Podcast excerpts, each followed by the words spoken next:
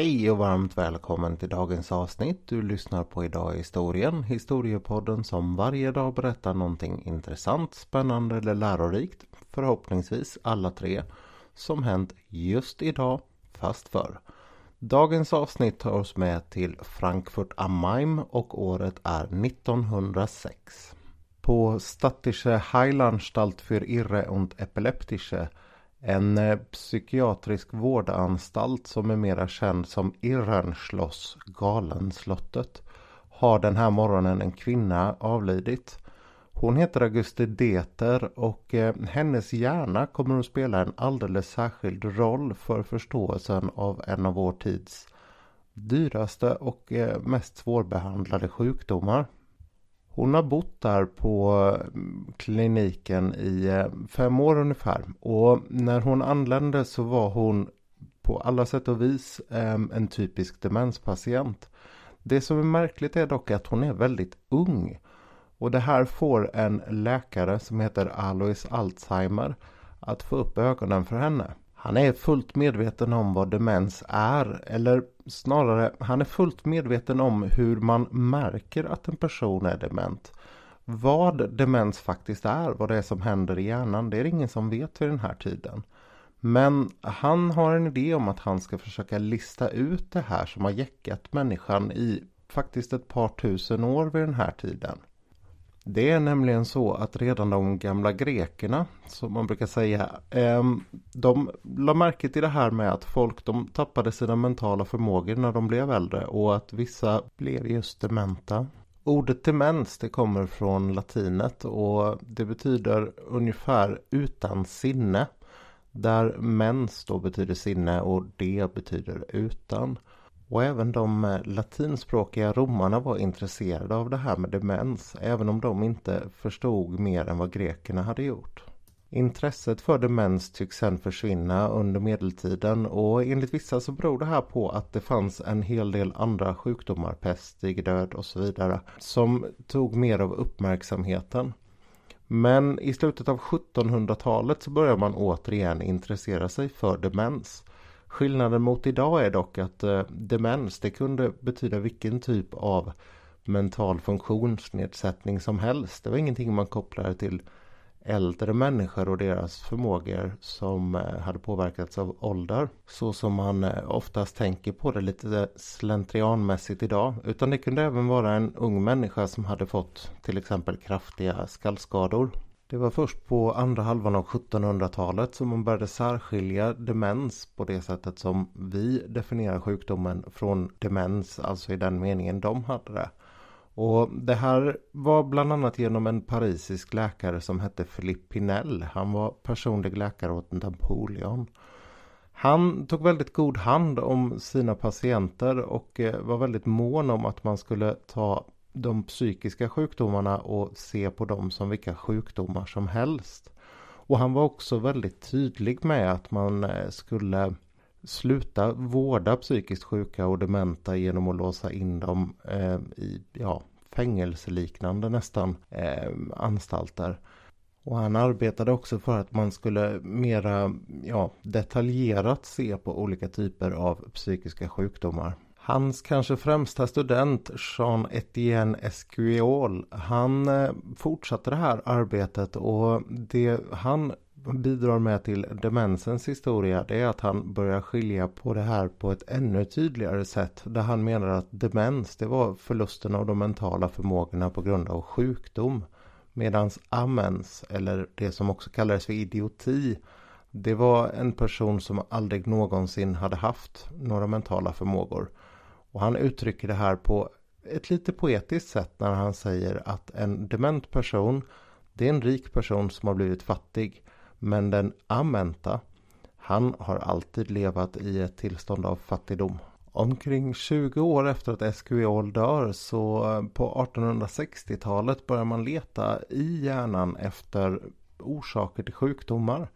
Man har kommit på att det syns inuti hjärnan när någon är sjuk ibland.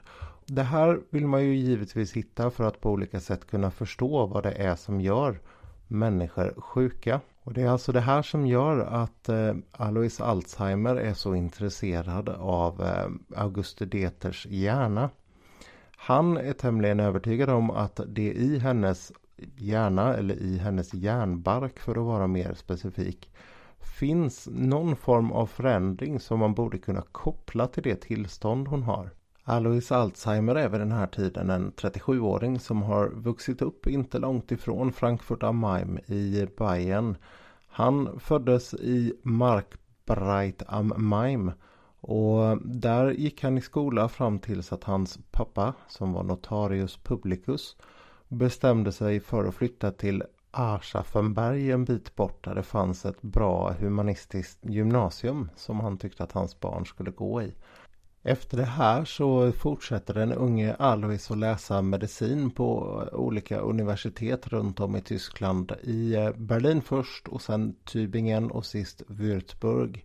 Och han tycks ha varit en god student. På vägen fram till sin doktorsavhandling så drar han en gång på sig böter när han är ute och festar ihop med sin fäktklubb. Han ställer till lite oreda. Det är lite oklart vad, eller i alla fall så har inte jag hittat det. Men dumt nog så gör han vad han nu gör utanför en polisstation, så bra tips, gör inte det. Med doktorsavhandlingen klar så flyttar han sen till Frankfurt am Main och börjar jobba på det här så kallade Irrenschloss och stannar där i fjorton år. Och han har ett gott sällskap där. En av hans närmsta kollegor, förmodligen den närmsta, det är en man som heter Franz Nissl. Och han har precis kommit på ett väldigt bra sätt att eh, fixera vävnadsprover när man ska studera dem med mikroskop och sen att färga dem så att sjuka delar av vävnaden ser annorlunda ut. Det här är ju det som man brukar kalla för histologi. Och Alois och Frans, de tar den här metoden och ger sig i kast med den mänskliga hjärnan. Det är då här som Auguste Deter träder in i historien. Och hon är en femtioettårig kvinna som har en make som har börjat oroa sig för henne. Först har hon börjat eh, anklaga honom för olika saker som har med svartsjuka att göra. Men han har också märkt att hennes språk och minnesförmåga har börjat försvinna märkligt fort. Och han vet inte riktigt vad han ska göra. Han har kommit fram till att han inte klarar av att sköta henne hemma längre. Så han har kontaktat ett kommunalt psykiatriskt... ja, jag vet inte vad man ska kalla det, men ett sorts vårdhem, och det är på den här vägen som paret kommer i kontakt med Alois Alzheimer. Karl, som han heter den här mannen, han förklarar att han har varit gift med Auguste i tjugotre år. Hon är född artonhundrafemtio i Kassel men flyttade ner till Frankfurt am Main när de gifte sig, och allting har varit toppen fram till ungefär åtta månader tidigare. Men sen så blir det ganska uppenbart när man läser i eh, Alzheimers anteckningar att det har gått väldigt fort utför. När hon kommer i hans vård så är hon i princip okontaktbar vad det verkar. Hon kan svara på enklare frågor och sådär, men eh, hon glömmer tämligen fort bort sammanhanget. Och likadant så tappar hon bort sammanhanget var hon är. Så hon pendlar väldigt mycket tillbaka, fram och tillbaka. Hon kan å ena sidan se sjukhuset som att det är hennes hem och vara väldigt välkomnande mot läkaren som har hand om henne där. Men hon kan också vara väldigt, väldigt rädd och väldigt eh, orolig och då blir ganska aggressiv. Karl, han lämnar henne där på sjukhuset och vi får väl hoppas att han kom och hälsade på henne med jämna mellanrum. Alois blir i varje fall väldigt fäst vid den här eh, patienten och hon fortsätter att försämras väldigt fort. Eh, det sista året så sitter hon i princip bara i en säng med benen uppdragna under hakan. Och om ni tittar på hemsidan, höll jag på att säga, men på Instagram så finns det en bild på henne där som har ett fantastiskt ljus faktiskt. Det är ganska häftigt att den är över hundra år gammal. Hon avlider sen i sviterna eller i komplikationer av ett magsår, och eh, när Alois får höra det då har han bytt arbetsgivare. Han har flyttat ner till ett forskningssjukhus eh, som hör ihop med universitetet i München. Och det här är ett stort steg uppåt för Alois.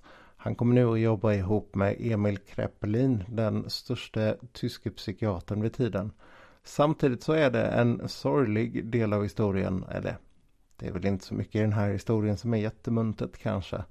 Men Alois, han har varit gift i närmare tio år med en kvinna, Cecilia, som precis har avlidit. Hon var änka när de träffades och hade väldigt gott om pengar, och nu är det hans tur att ärva henne. Han har då flyttat till München ihop med parets tre barn och börjat jobba gratis på den här kliniken. Så på den vägen fick han möjlighet att jobba så.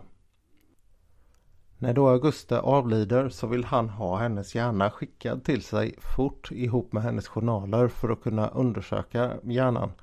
Han sätter ihop den i två, eller han delar upp den i tvåhundrafemtio prover och börjar studera den ingående. Och det han ser, det fångar honom.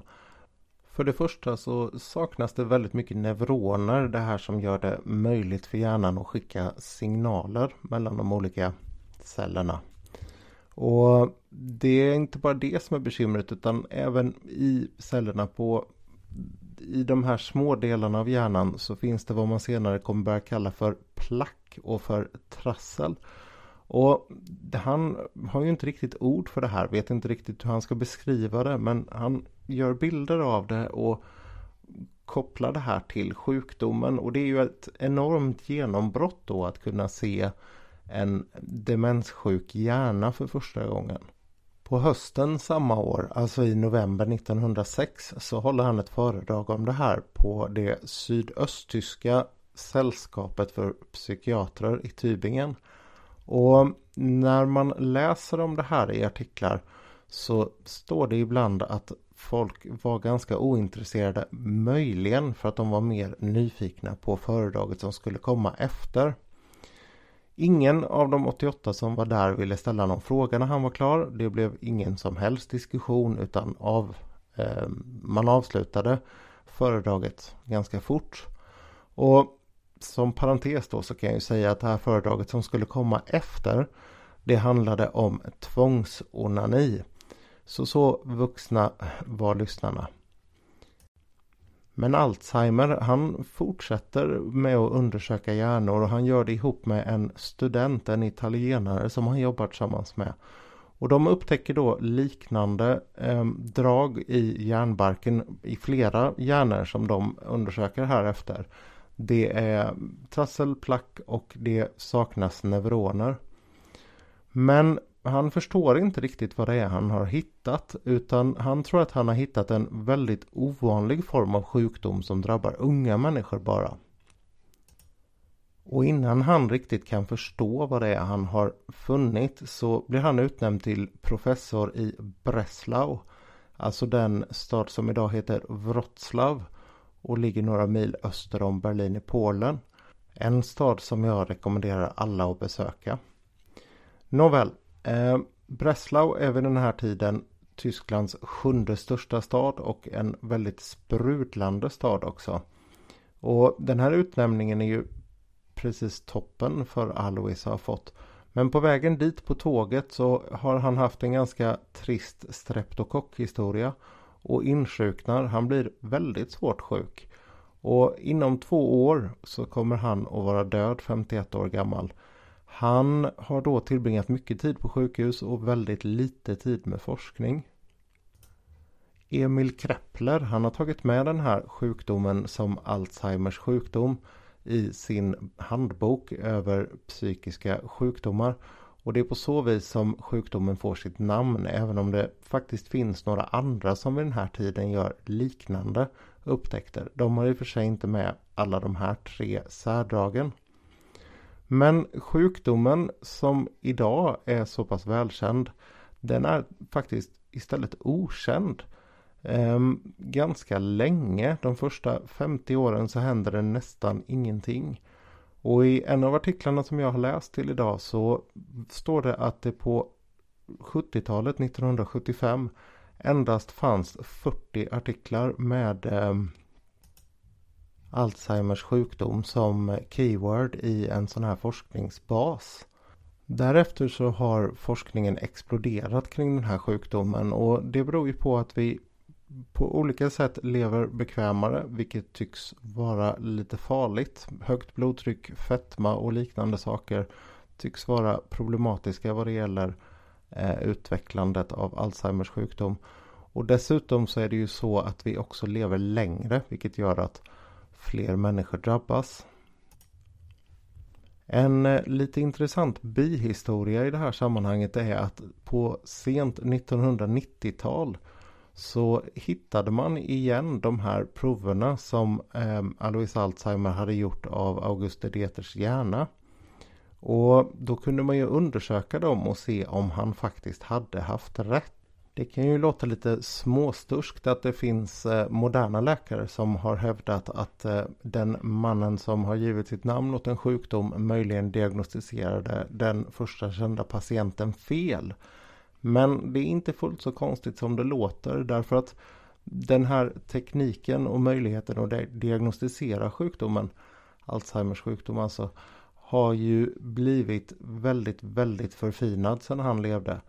Och då har man också sett att det finns väldigt många olika undersjukdomar till den här. Det verkar som att man faktiskt inte har bestämt sig riktigt än ifall han hade rätt eller fel. Tänka sig. Nåväl, det här var historien om Alzheimers sjukdom, Alois Alzheimer och Auguste Deter. Ehm, för mig återstår det bara att säga tack så mycket för att du ville lyssna idag, och jag hoppas att du återkommer imorgon. Allt gott!